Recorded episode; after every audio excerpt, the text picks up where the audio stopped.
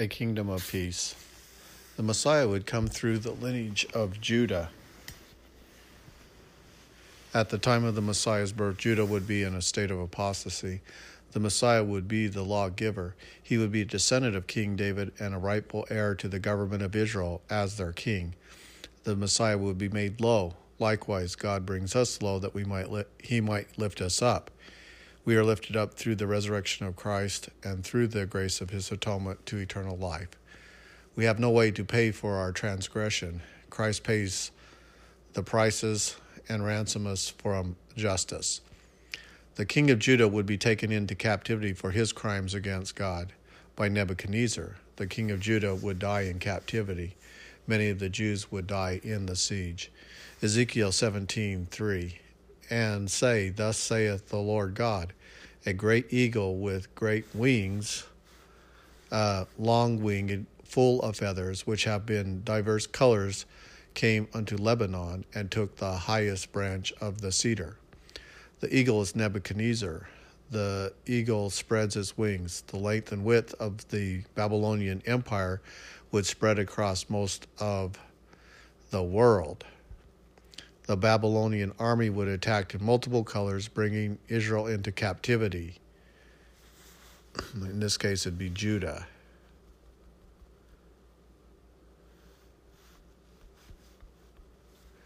Judah would seek a confederacy with e- Egypt, um, but the alliance would fail to keep Judah's enemies away. Slavery and captivity destroys the human will. It brings compulsion and force to the subjugated. Quality of life is reduced to food and shelter. The only option is to dream of the future and believe that someday things will get better. After 70 years of captivity, a remnant or twig was allowed to return back to Jerusalem to rebuild the temple.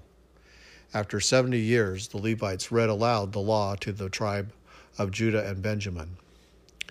The world or Babylon will oppress Zion through hard economic and social times. The distance between rich and poor will increase. The rich man has a choice to ignore the pleas of the hungry and naked or give generously to those in need. In Zion, every man is given according to his need. There's no poor among them because Zion is of one heart and one mind. It means people can capitalize on their ideas and build industry. It means excess is returned to the whole to build up Zion. Zion is a better way. As I live, saith the Lord God, surely in the place where the king dwelleth, that made him king, whose oath he despiseth, and whose covenant he breaketh, even him in the midst of Babylon he shall die. Neither shall Pharaoh with his mighty army and great company make for him in the war by casting up mounds and building forts to cut off many persons. The king of Judah, King Joachim, crime against God was breaking his covenant by idol worship. Judah relied on man rather than God for protection. The Temple of Solomon was destroyed. Millions were killed in the siege. In 605 BC, the Babylonian army seized Jerusalem. They removed the temple treasures. They carried away many promising young men of royal and noble birth in 597 BC. Nebuchadnezzar's army again invaded Judah, and more prisoners were taken into Babylon, including the prophet Ezekiel. The final phase of the fall of Judah came 587 556 BC when defenses of Jerusalem were breached following a devastating siege that lasted more than a year. The temple was destroyed, the city walls were torn down, the Jerusalem was burned by the Babylonian army. The king would be punisher for his errors in judgment in captivity. Forts and walls give the appearance of security, however, only the arm of the Lord is strong enough to save. The king had trespassed upon the Lord, therefore, there were penalties for crossing the boundaries with the Lord. The Lord is strong and he sets those bounds with man not to violate without penalty. Joachim was pro Egyptian. The second eagle was Zedekiah. Nebuchadnezzar took Zedekiah from the royal line of Judah, set him up as a puppet king in Jerusalem.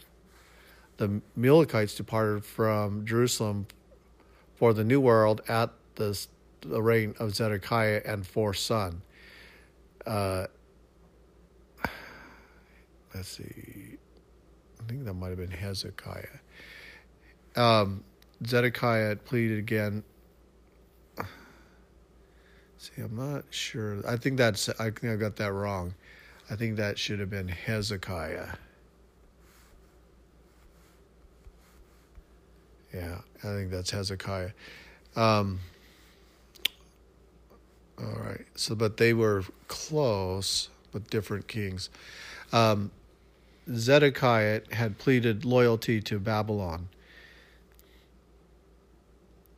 How uh, Nebuchadnezzar hoped Israel would be the buffer state between Babylon and Egypt. Zedekiah allies with Egypt.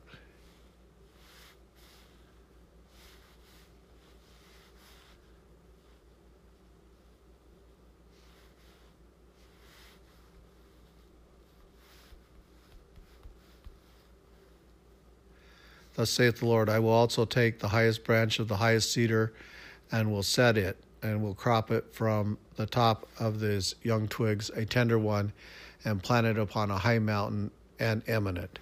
A high mountain was often a temple. The symbol of the temple is a mountain. Isaiah says, All nations will flow up to the mountain of the Lord to learn his laws. The third king is the Messiah. The Messiah would grow up as a tender branch through the lineage of David the Messiah lineage would be a royal lineage, a sign that he was chosen of God.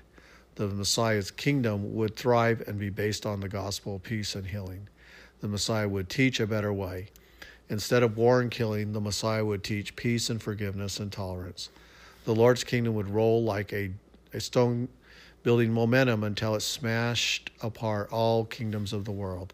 This is the vision of Daniel the keys of the priesthood build the momentum, the keys of gathering of Israel, and the keys of sealing through Elijah.